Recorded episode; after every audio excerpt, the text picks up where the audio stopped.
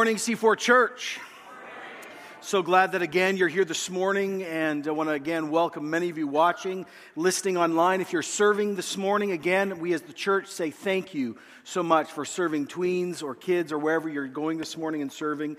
For some of you that are joining us online from another church community, you're welcome. For some of you who have no church background, we want to welcome you virtually here this morning. The church united the phrase, we're all in this together. Words flung around at church like unity and loving each other. The call for consistent, authentic, biblical relationships, as Dave just prayed, that show the world the God we've encountered. This has been the high calling and command and invitation out of the book of Ephesians. Now, today, if you've been joining us, this is your first time, or you've been with us through the whole book, Today is the place, in my opinion, of greatest encouragement. Today is the place of given power to actually move from knowing about to knowing and acting and believing on everything we've heard and been commanded to do so far. See, the question we keep facing as Christians is this How do we really know that we know that we know that we're dearly loved children? How does our very soul, our very essence as broken people, be transformed and be aligned under what the Bible says is true about us already?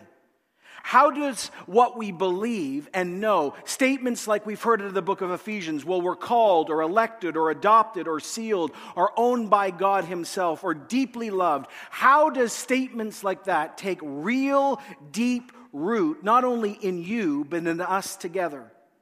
And here's the real question this morning How do we want to love God? And how do we move to want to love one another when it is unnatural to do so?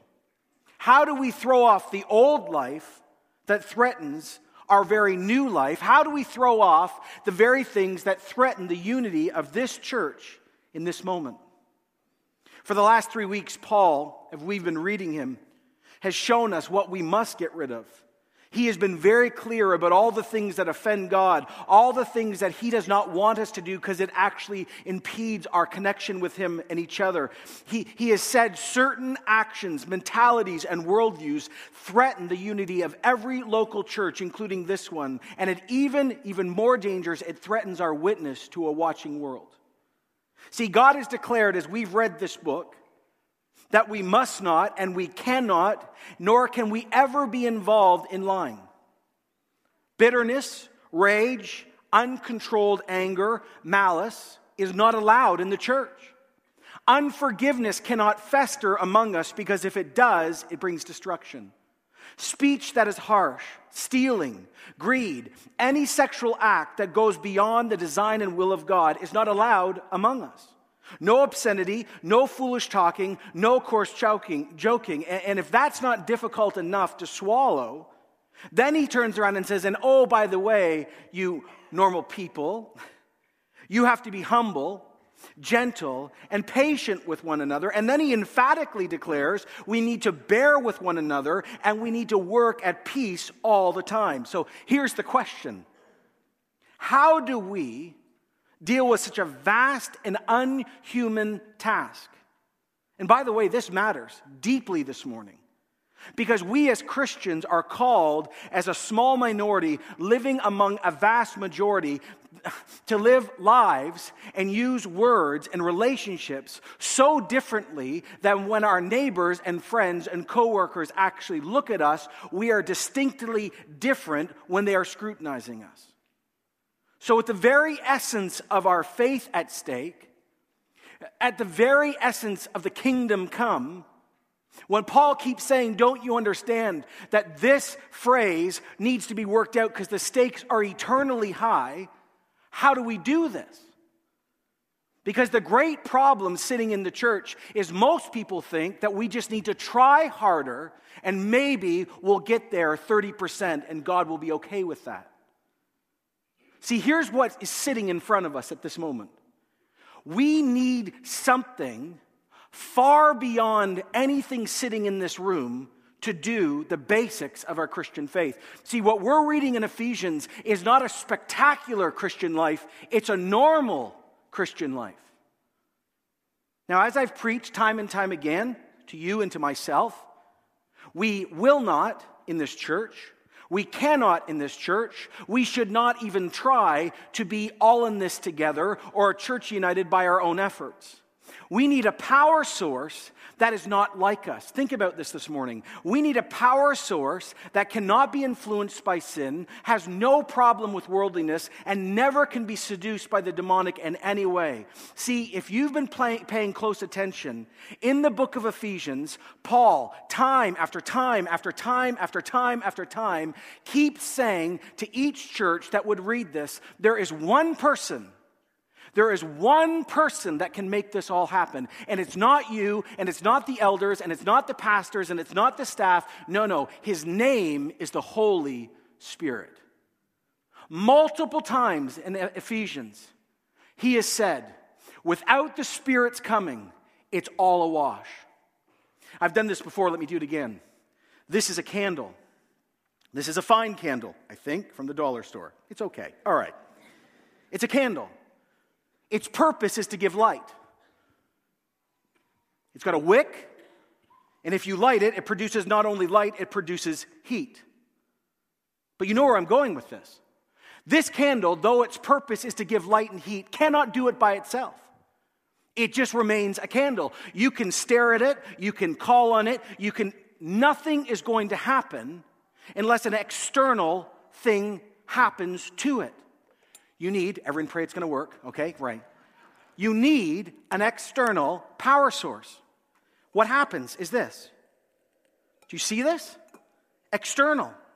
The candle only becomes the candle the candle only functions with great heat and power and light when an external force comes on it and produces heat and fire. See, this is the image we need as a church. Without the continuing coming of the Holy Spirit, we are candles that will do nothing in a dark world.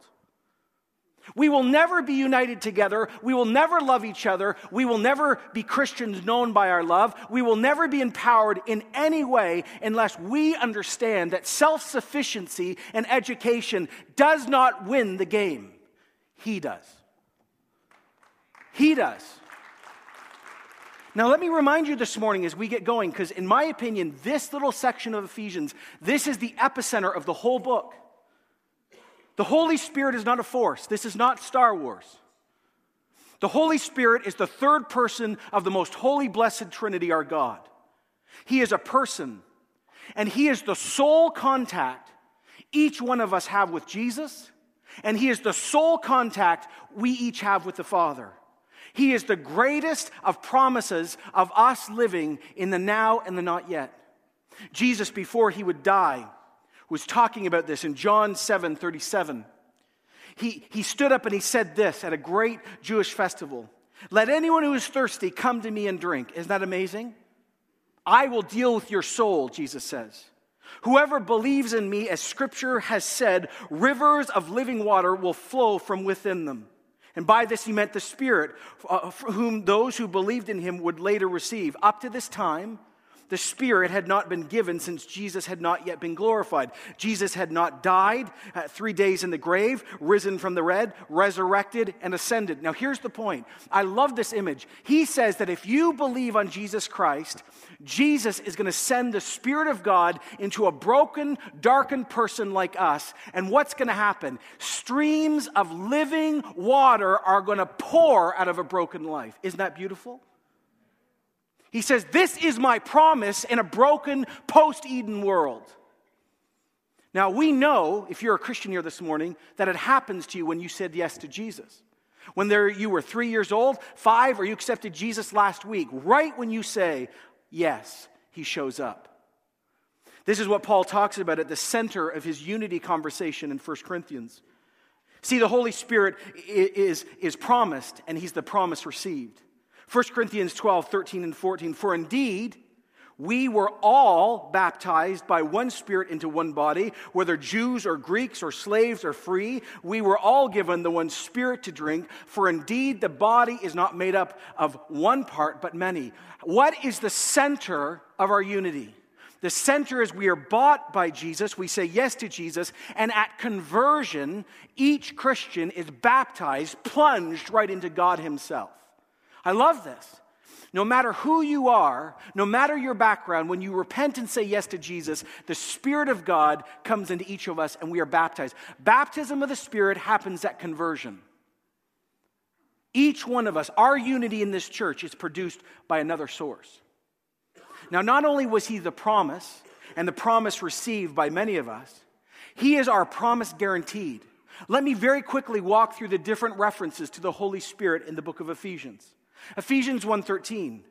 And you also were included in Christ when you heard the message of the truth, the gospel of your salvation, when you believed, you were marked in him with a seal, the promised Holy Spirit, who is a deposit guaranteeing our inheritance until the redemption of those who are God's possession to the praise of his glory. See, I love this. This says that when you became a Christian, your soul was branded, it was tattooed by the Spirit of God, and it is until the day of redemption. In other words, when God moves in, you can't kick him out. It's his house not your house. You can try all you want. He's tattooed and you can't laser him off. Right? So he's there. So we have eternal security because of God the Father's election, because God the Son's salvation, and because the Holy Spirit's possession. Now, not only has he said this, he is the promise shared. Ephesians 2:18 for through Jesus we both have access to the Father by one spirit. See whether you're a Jew or a non-Jew, there is this new unity that happens and how do we have access to God unlike the rest of the world? The Spirit. Now not only is that done, he is the promise prayed into us. In Ephesians 1 and Ephesians 3 there are two significant massive prayers prayed by Paul, intercessions over that church. We've encouraged you to pray this over our church. Both of them are rooted in the Holy Spirit. Ephesians 1:17 I keep asking that the God of our Lord Jesus Christ the glorious Father may give you the spirit of wisdom and revelation so you might know him better. You've already been baptized in him, but I'm asking him to keep showing up. Here's what he says. Do you want to know God? Do you really want to know God more than you do? You ask for the Holy Spirit. The Holy Spirit is the only one who can introduce you to himself. He says, if you want to know God, ask for the Spirit of God.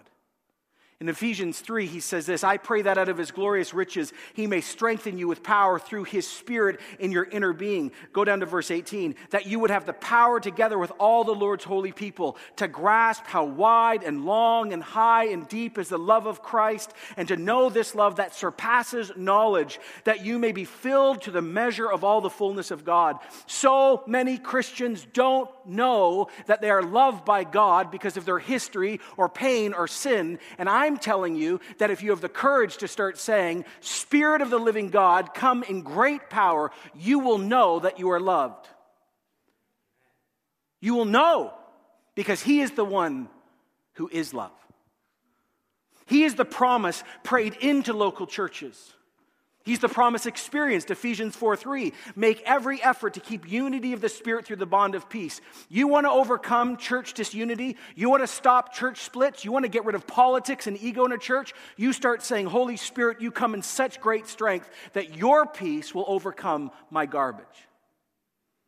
The Spirit of God is the one who leads us into all truth, brings us along and into Jesus Himself. The Holy Spirit is the one that threatens our motives, our mindsets, our interactions, and by that threat, I mean He changes it to heaven. And here's the great truth if you really encounter the Holy Spirit, I don't care if you speak in tongues, fall over and shake, or nothing happens. If you encounter the Holy Spirit and you look more like Jesus later, you've met Him. He is the Spirit of Christ. It's not about the experience that happens, it's what happens after. What is the fruit, the evidence of the Holy Spirit? The fruit is love and joy and peace and patience, kindness, goodness, faithfulness, gentleness, self control. This is not natural, but this is our unity.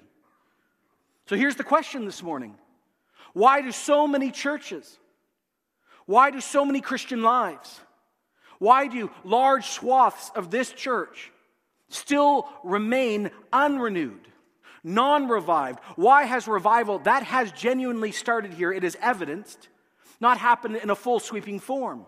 Why has awakening not broken out across Durham yet? Why can our Christian experience and our church at points be so powerless, empty, and unlike what we read in everyday Christian life? It is because many of us, if we are honest, do not ask for, want, invite, walk in, rely upon, talk to, pray for, and beg that the Spirit of God would bring the reign and rule of the Father and all the freedom that entails into our church. It's actually what Jeremiah the prophet cried out and wept so long ago, where he says, My people have committed two sins. They have forsaken me, oh, notice, the spring of living water, and they have dug their own cisterns, broken cisterns that cannot hold water.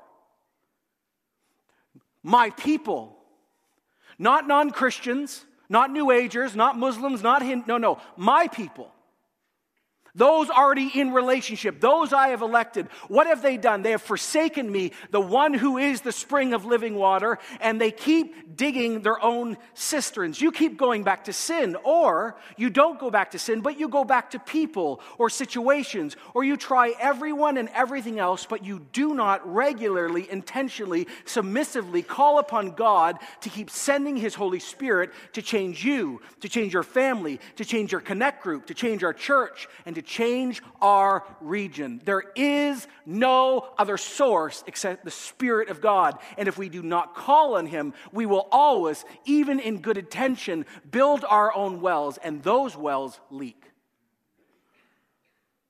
He says, No more. Though the Spirit of God is among us in a way I have never experienced, and I've been in this church since I was 15. We need an ever growing flood of the Holy Spirit in this church, in C4, in Durham. He is the glue, He is the power, He is the interpreter, He's the giver of everything that we have in our Christian life. No Holy Spirit, no kingdom of God. No Holy Spirit, no contact with Jesus. No Holy Spirit, no unnatural unity. No unnatural character. No spiritual gifts. No access to God in prayer. No power in prayer. No salvation. No church unity. No Holy Spirit, no renewal, no Holy Spirit, no revival, no Holy Spirit, no awakening. No Holy Spirit, we are left with us. So before Paul addresses the most normative and difficult relationships in church, husbands and wives, that's next week, get ready, everyone, and the slaves and masters, and children and parents, he says, we need to know and be in contact with and ready to be so changed by a force that is not in us because if we are not nothing else will happen. See it all comes down to this. Ephesians 5.15 if you've got your bible you can virtually or physically flip there. This is what paul says at this critical moment in this book. Be very careful then how you live not as unwise, but as wise. Walk carefully, accurately, precisely. See, Christianity is played out, he says, in everyday life, not just in formal times of worship like this. Paul has been saying for 2,000 years, God has been saying through his church, through his word, that the church can't just sit in a seminary like setting with lots of good theoretical knowledge and not do anything. Wisdom is knowledge applied. Wisdom is when you do what you have learned. So, what is unwise living? What is Paul talking about? Well, he's already addressed it. You want to know if you're living an unwise life? Fine. Lying, unwise bitterness, unwise, rage, unwise, anger, malice, unforgiveness, unwise, speech that is harsh, very unwise, stealing, it's not so good, greed, no, sexual immorality, very unwise, obscenity, foolish talking, coarse joking, unwise. This is what he's saying. Don't live like this anymore. Don't swim here anymore. Don't build cisterns here anymore. Don't walk here anymore. Don't go there at all because you used to be this, but you no longer are this. Instead, verse 16, making the most of every opportunity because the days are evil. Now, it's interesting, making most of the, every opportunity, maybe doesn't get the full flavor of what Paul's saying here. He says, actually, make most of the time in Greek. He actually says, redeem the time, buy up the time. Purchase the time because if you don't purchase the time, evil will. And here's what Paul is saying Paul is saying, look, you actually think, I know theoretically as Christians, you all know Jesus is coming back. I mean, I know you know it in your head, but you don't get it. Time is actually running out for real. There's so little time left. Jesus is coming back, don't you know? Don't waste your life doing all the actions you know are going to burn up on Judgment Day. Don't start eternity weeping and saying to Jesus, I'm sorry that I spent my life knowing that time was running out doing all the crap you saved me from. Redeem the time.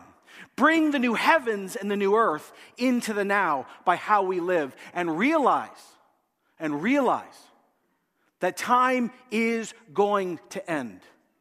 He is coming back. He will be like a thief in the night. Just like in the times of Noah, the people did not believe, and suddenly it happened. Redeem the time with clear heads, knowing what is evil and good he says in verse, verse 17, this being your worldview and this being your power, he says, therefore, do not be foolish, but understand what the Lord's will is. There has to be a stark contrast between our worship and the world's worship. See, Paul has been calling us, he's been confronting us, comforting us, and inviting us to put off the old because he knows it grieves this and he knows that this is truth. Know what the Lord's will is. Find out what God really wants. And then he says, you know, if he was standing here today, he'd probably say, you know, there's another thing I need to address among us. I'm just really concerned because I really know this is the body of Jesus and our unity is connected to so much. So I know I've addressed a lot. It's been a ton in the last few weeks. But can I say this too, verse 18? Uh, don't don't get drunk on wine, it leads to debauchery. It's never God's will, and it's never okay for a follower of Jesus to get drunk. It's not okay to be buzzed, high, stoned, tipsy, inebriated, laced, lit, plastered, potted, wasted, or tanked. It is not, it's not. It's not okay to be under the table, and it's not okay to be under the influence at all. It's not okay for a moment. It's not okay for a season. It's not okay for a lifetime. It's not a sin to drink. It's not at all. I mean, if you want to have a Coors Light, you can handle it, or a shot of tequila, or a glass of wine, fine. The Bible's clear. Drinking is not a sin. But oh, let me remind you don't you ever, ever becoming a stumbling block to someone who is. Oh, by the way, are you posting your drinks on social media? How do you know who's following and watching? Are you careful where you drink if you have that freedom? So, number one, we care for each other enough that if we do have the liberty to drink, we're careful that we even ask in an audience. Wouldn't it be amazing at a connect group, by the way? Is everyone okay, or, or is this going to be, wow, talk about community? And second of all, it says it is never okay to be buzzed forward. Not just drunk, sorry, a lot of you get buzzed. No, it's not okay. No matter the reason why some of us do it. Some of us, it's alcoholism. Some of us, it's disease, hereditary. Some of us, we're just bored with life. We want to escape. We want to feel. I want courage. Listen, no matter the reason, chosen or not, it's not okay. Get help. Go to a counselor, talk to pastors, go to your doctor. We encourage this holistic. Get help, but look, do not waste your life on drunkenness. Why? Because it is a sign of the evil times. I love one of the best descriptions of drunkenness in the Bible. Nothing's new. Psalm, Proverbs 23 29. Who has woe? Who has sorrow? Who has strife? Who has complaints? Who has needless bruises? I love that. Who's got bloodshot eyes? Those who linger over wine, who go to sample bowls of mixed wine. Do not gaze at the wine when it is red. I love this. When it sparkles in the cup and goes down so smoothly. Is that not the ad for every alcohol right there? Mmm, mmm. All right, the heat. In the end, it bites you like a snake and poisons you like a viper. Your eyes will see strange sights? True. Your mind will imagining very uh, confusing things. You'll be the, like the one who's sleeping on the high seas, lying on top of the riggings. They hit me, but I don't hurt. They beat me, but I don't feel it. And this is it. When will I wake up so I can find another drink? He says, Don't do it. Everyone knows in this room drunkenness and getting high causes horrific unity issues. And by the way, there's more here because actually Paul is addressing the Ephesian church. And in Ephesus, in that area, there was a god named Bacchus, and he was the god of wine. And what would happen during these religious ceremonies is they would go to their church and they would get drunk out of their minds. They'd run wildly through the streets and then have sex with each other. And that was their worship. And they would be known for their drunken singing. Remember that because of what Paul's about to talk about. And Paul says, you know what? We don't allow anything to have lordship over us, only Jesus. And we don't participate with that world anymore, and we don't participate with that God anymore. We're done. We got divorced from that God, we've got a new one. Paul says, when you become drunk or high, it woos you, it calls you back. You who struggle know this. Am I making a play? Like, honestly, it calls you back to build your own wells. You know, the word debauchery is an old word we don't use very much anymore, but it's a good one. It means fast and free living, licentiousness, orgy, uh, riotous living, unbridledness. I love this. Wenching, whoring, and wildness. The three W's you don't want in your life, right there. It says, when you get high and drunk, you end up doing things you regret. Don't go there. See, over the last three weeks, Paul has been outlining what makes the days evil, realizing the time is running out. Here's how he summarizes it in Galatians 5:19. The acts of the sinful nature, they're obvious. Porneia, sexual immorality, impurity, debauchery, wild living, idolatry, worshiping other gods, witchcraft, going to any other spiritual source except the Holy Spirit through Christ, hatred, discord, jealousy, fits of rage, selfish ambition, dissensions, and factions. So there's every church split in the world, envy, drunkenness, orgies, and then he says, because there's so much more, etc. And then he does it. Right here, he does it. He moves from this great command to the great hope. Like I said, the epicenter of what he's saying. See, an epicenter is a strong word. Like I've lived through major 7.1, 7.2 earthquakes when I grew up overseas. I lived 50 miles from a major epicenter. An epicenter is when an earthquake begins and it literally rips out, and the effects are felt for, for years or miles. This is the epicenter in a good sense. This next, these next six words are the epicenter of the book. Instead, be filled with the what? The Spirit. This is it. All the great truths spoken over us in this book, all the commands what to do, not to do, all the unity right here. This is it. Be filled with the Holy Spirit to live in unity, to enjoy God. Be filled with the Holy Spirit. Now, here's the first thing we all need to catch. Everyone ready? It's a command. You don't have a choice. You must. If you are a Christian, each single one of us has to make the decision to be filled with the Spirit. And oh, in Greek, it's in plural. It means you all, to use America, you all have to be filled. Each person has to make the chosen commitment to be filled, not only because it is their destiny as a Christian, but because we're all in this together. We don't want our sin to affect the rest. Do you live your Christian life for C4? Be filled with the Holy Spirit. If we're really going to be a church united, we must yield to the Spirit, be dominated by the Spirit, be described by the Spirit, be plunged into the Spirit. But here's the real insight this is written in Greek in the present tense. See, this is not a one time thing. Oh Lord, fill me. Fill my cup, Lord. Sorry, that's coming Sunday school. Uh, it's not, no, no. You must every single day request this. See, you're baptized in the Spirit once at conversion, but this is the calling to be filled all the time. This is a plural present command. Each one of you, every day, wake up in the shower. Oh God, I'm just waking up. Fill me, I'm going to need it. Yes, you do, and so do I. This is a command for us to say to the Spirit of the living God, I want you to keep filling me. I want this power. I want this heat. I want this light. You've sealed me. You've baptized me, but I want to keep, ready, walking in the Spirit. And then he says, and if you want to know if you're being filled by the Spirit, and you want to know that the local church you're attending is evidencing the filling of the Spirit, he said, Let me give you three outlined, beautiful, life giving, life changing experiences needed in our church and all churches that are evidence that the filling of the Spirit is sweeping across the church. One of the greatest signs of personal renewal in history. One of the great signs of corporate revival, real, not invented, real God given revival, when the Holy Spirit is filling, everyone ready? The majority of the people in the local church is found right here. I'm not about to sing, by the way, okay? Right here. It is always talked about in musical worship.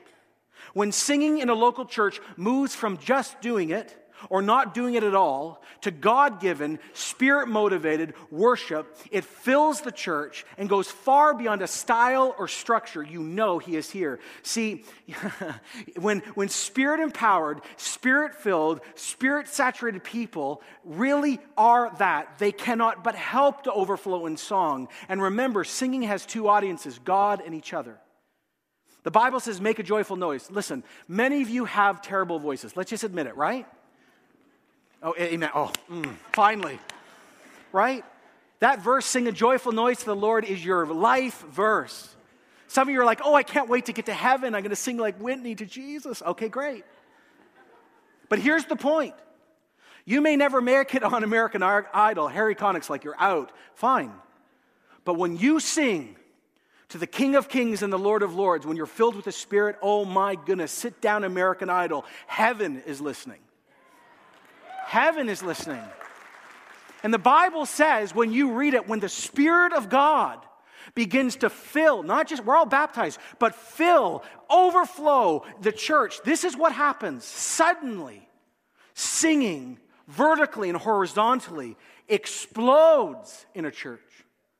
Don't get drunk on wine. Be filled with the Spirit, speaking to one another with psalms and hymns and songs from the Spirit. Sing and make music from your heart to the Lord. As James says, draw near to God, he will draw near to you. Like I've preached, worship, musical worship, is a guaranteed place of meeting with God. God fills or comes to the praises of his people. God is everywhere. But in times of worship, when people, everyone ready, truly are spirit filled and they have prepared come meet with him, and they're preparing and seeking when they walk into the auditorium, and where they're together in a connect group or here seeking God, he moves from omnipresence to palpable presence. He moves from sovereignty into providence. And we see this all the time in the Bible. When people are spirit saturated and seeking the living God and they break out in song, guess what happens? He shows up in power every single time. Second Chronicles chapter 5. The great promise given to our church, we have asked, been asked by God to pray this for revival. And the trumpeters and the musicians joined in unison to give praise and thanks to the Lord, accompanied by trumpets and cymbals and other instruments. The singers raised their voices and praised the Lord and saying, He is good and His love, what? Endures forever. Right? And then what happens next? What's absolutely amazing, then the temple of the Lord was filled with the cloud. That's the Holy Spirit. And the priests could not perform their service because of the cloud. For the glory of the Lord, the weight of God filled the temple of God. We're the temple now, everyone. And when we call on him, he comes. He says, This is the Lord's will. Ephesians 5 17. This is God's will. It is God's will to sing. And it's not just about feeling or emotion, it's about integrity. Singing is the will of God. It's actually one of the ways we make most of the time as we wait for Jesus, knowing time is running out. It may seem like a waste of time to the world, but for us who love God and know God and share love with Jesus, it's the best thing we get to do all week. Speak to one another. When we gather, it's a community thing. Like sin's a community thing, getting drunk together or all the other. No, no. When we get together, let's be marked by this Psalms. In the Old Testament, of course, we have God's written word, and it's the great hymn book of the Bible. The Psalms, we use them here all the time. Many of our songs are inspired by the Psalms. We, we read this. The Psalms are God's hymn book. Speak to one another in Psalms, sing the Psalms. For generations, Christians have sung the Psalms. We should too. But it's not just the Old Testament Psalms. There are all sorts of Psalms in the Bible Mary, Zechariah, Moses, even in the book of Revelation. There are these great historic scripture songs that are Psalms we need to sing. And not only Psalms, but hymns. You know, the word hymns in, in what they call LXX Greek is really important because it actually isn't scripture. It's any song that has been written to praise God reflect God or his work in our life or in our world. See, here's what we all need to get. I've preached this before. Every song we sing in this church is a hymn biblically. A mighty fortress is our God. Hillsong and Bethel, they're all hymns because they're all about God and what He's done. We have the Word of God, the Psalms, we've got hymns, and then we got spiritual songs. We'll say, John, what's spiritual songs? And like I said last time, uh oh, this is when people break out in tongues and sing in tongues. Everyone, hold on. We're going to be okay? Has to be translated, unless you're in your closet, and that's fine. You sing all you want. They also can be songs made up on the spot. Giving holy aspiration, a, worship leader is suddenly led to literally write a song as they are leading. But here's the point no matter the expression of hymns or psalms or spiritual songs, they must exalt God, they must edify believers, and they must obey and, and, and, be consistent with the Bible. If they're not, shut them down. Why is musical participation in this church in the last three and a half years grown so dramatically? Why is there a dramatic? I hear this so much where people come to our community and say, like beyond the style, why is God's presence here so much? Let me tell you, beyond sovereignty, it's partly that. It's because more and more of us come spiritually prepared to church. Because many of us are encountering God in our personal lives and we are coming to worship God. And many of us, not all, but many are praying for personal renewal. And we're really asking God for revival. And when God shows up and tells us to do something, we're obeying Him on the spot. And many of us aren't hiding from God anymore. See, the minority is becoming the majority. And as we keep calling for the Holy Spirit to come, no matter the cost, there is a palpable change happening in this church. And it is shown not in our style of worship, but in the heart change change of you. The more we get right with Jesus, the more this church is radically going to change. See, get it again as each person, one and two and three and five and 20, keep inviting the Spirit of God to fill them and change their character and change their attitudes. Don't you see? Church will never be the same because we're coming as filled people, not people leaking in old cisterns that don't work. Paul says a sign that God is moving and a filling experience is when songs explode. Every revival in history, let me say this to you, is marked by musical worship. St. Francis Assisi, Martin Luther, the Welsh Revival, Wesley, Moody, Billy Graham, every great move of God has produced a massive explosion of worship. For 2,000 years, you know God is really deeply working when music is being produced that is God centered, God honoring, and is exploding globally. The Welsh Revival is one of my favorite to read about. You may not know about it. Wales, went through a revival where almost the whole nation was saved. Can you imagine Canada? Like the whole nation. This is recorded by non Christian historians. They were closing down police stations because there was no one to arrest anymore. Actually, they were confused because people kept coming to police stations confessing their sins of 20 or 30 years ago and asking to go to jail because they had met Jesus. Can you imagine? The Welsh were known as coal miners. And as God moved so powerfully, coal miners started coal miner choirs. Anyone seen that in Canada? They have their roots in a revival. And these coal miners, rough, tumbling, drinking men, started encountering Jesus and loving their wives and not getting drunk anymore. And they started breaking out in these unbelievable choirs, singing to Jesus. And so changed were they when they went back to work and they started commanding the donkeys and the horses to work, they would not move and they were perplexed. They did not understand why the horses, because the horses only knew cuss words. No, this is true. They had so been changed when they stopped swearing, the animals didn't know what to do anymore. Can you imagine revival on social media? I bless you. No, I bless you more. What is when the Spirit of God fills a church and spills over into a region, watch out because the horses don't know what to do anymore. Songs, but there's more. Verse 20 always giving thanks to God our Father for everything in the name of our Lord Jesus Christ. Thankfulness begins to grow beyond greed. When you're truly thankful, you're satisfied. You don't need to have someone else or something else. Like I preached last week, you remove the gas from the car, it doesn't start. It won't run. So when you remove greed, sin dies and thankfulness grows. Now, by the way, I've heard this preached so terribly. Giving thanks for everything. Oh, God, thanks that I was abused. Oh, God, thanks that I'm financially. No, that's not what this is saying. This is saying in all of our circumstances, being thankful, not thanking God for every circumstance we're in. We live in dark times. Jesus said, We will have many woes. What this is saying is, Oh God, would you fill us so much with your spirit, even when we're sitting in jail being beaten? Remember this, we're still going to be singing. It's not about injustice or justice, this is about joy. You will know that the Spirit of God is filling a church when thankfulness goes through the roof. You'll know the Spirit of God is filling you in your connect group when song breaks out and you don't care what it sounds like.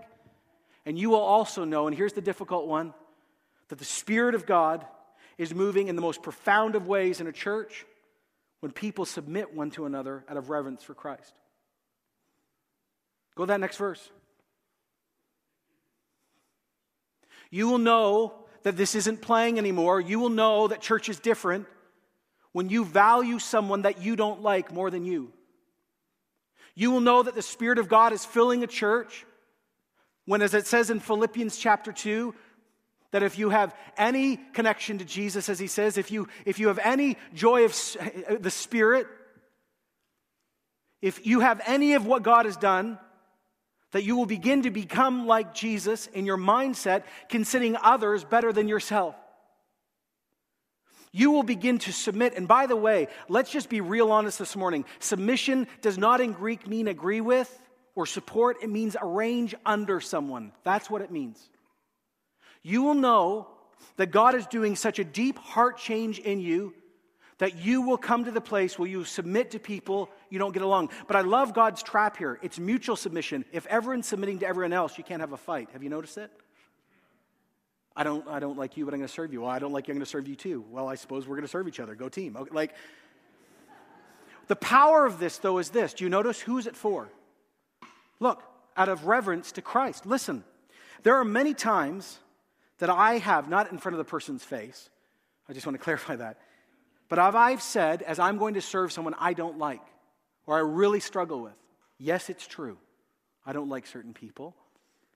I've said to Jesus, You've served me, I will serve them. Not I'll serve them. No, I'll serve them. And I've said, and I'm doing this as an act of worship to you. When you do it for Jesus Christ, everything changes. Jesus said it best whoever exalts himself will be humbled, whoever humbles himself will be exalted. And one person said, Don't you understand? Without mutual submission, you cannot fulfill your destiny as a Christian. This doesn't mean we can't have leaders. This doesn't mean we don't need decisions. This doesn't mean we don't have different spiritual gifts. This doesn't mean we have to say no if someone's asking us to submit to something that is wicked. But here's the point when a church gets in the heart place where we will serve each other, no matter history, color, race, background, whether we like them or not, agree with them or not, same political stripe, listen, when this happens, the Spirit of God is really present. Why would we do this without Jesus? This is completely the opposite of everything we've been taught our whole lives. And yet Jesus comes and says, But don't you know?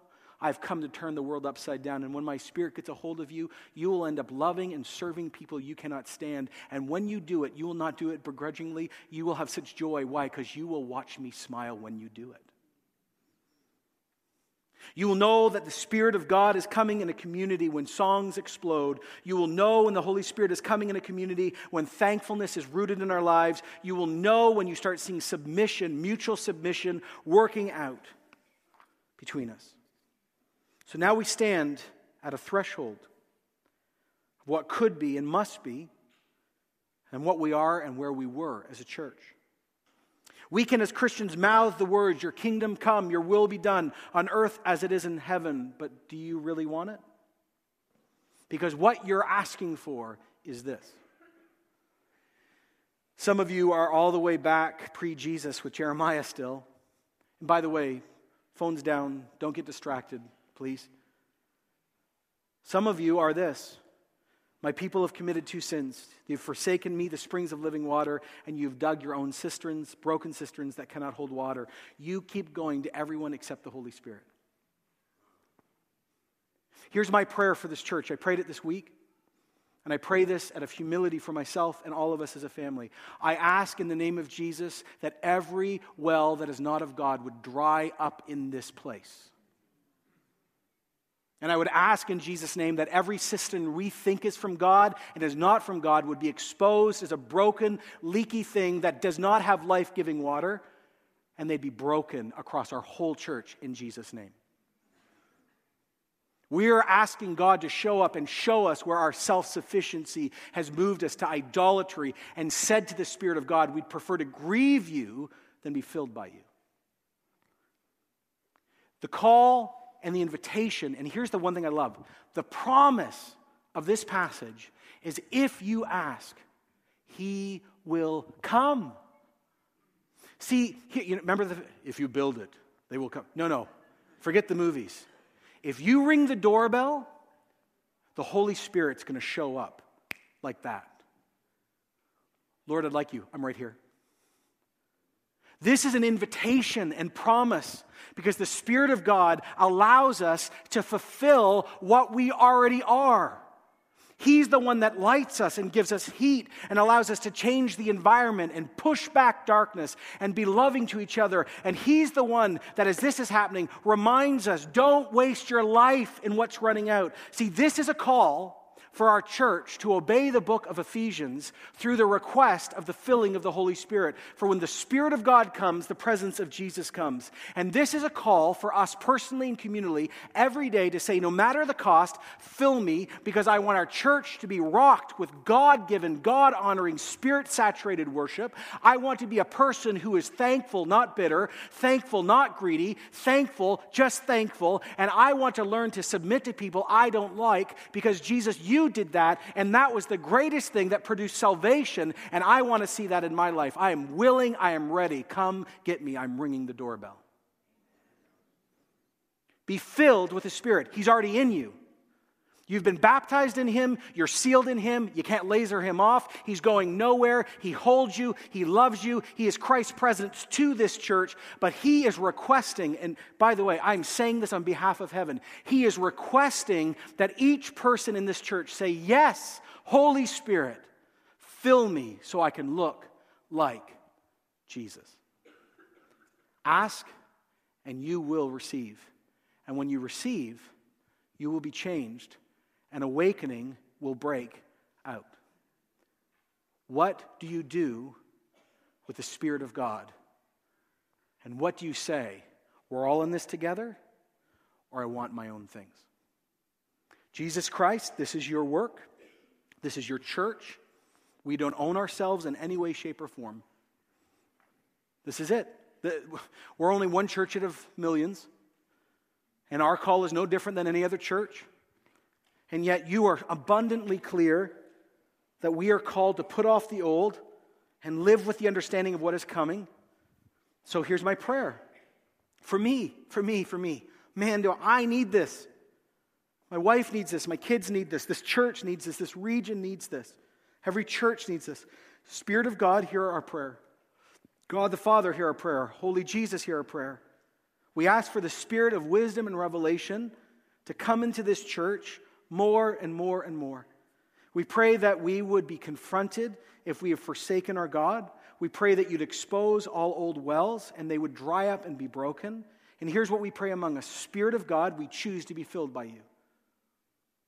Many of us are saying yes every day, now, in a new way. Fill more of you and less of me. I must decrease, he must increase. And here's the three things we pray. Oh God, would this church, beyond excellence, beyond excellence or talent, be marked by a move of God so profound that the worship in this place is spirit filled. May us as a people grow in our own quiet times in thankfulness in a way that is unnatural. We ask this of you, God. And we pray that you would begin to, at the very core of this church, deal with submission husbands loving their wives, wives to their husbands, children and parents, leaders and the people, that there would be a growing, unnatural, godly move of the Spirit in such a way that it makes no sense except God is among us. We ask this in the name of God the Father, who not only elected and predestined us to be saved, but to be different. In the name of God the Son, who died for us so we would be light like him. In the name of the Holy Spirit, who filled Christ and we ask that the same filling and empowerment that was on Christ would be on this church for one reason because we are desperate, God, desperate, God, desperate, God, that this region be changed for Jesus Christ. Have your way among us. Nothing less than that. Amen, amen, and amen.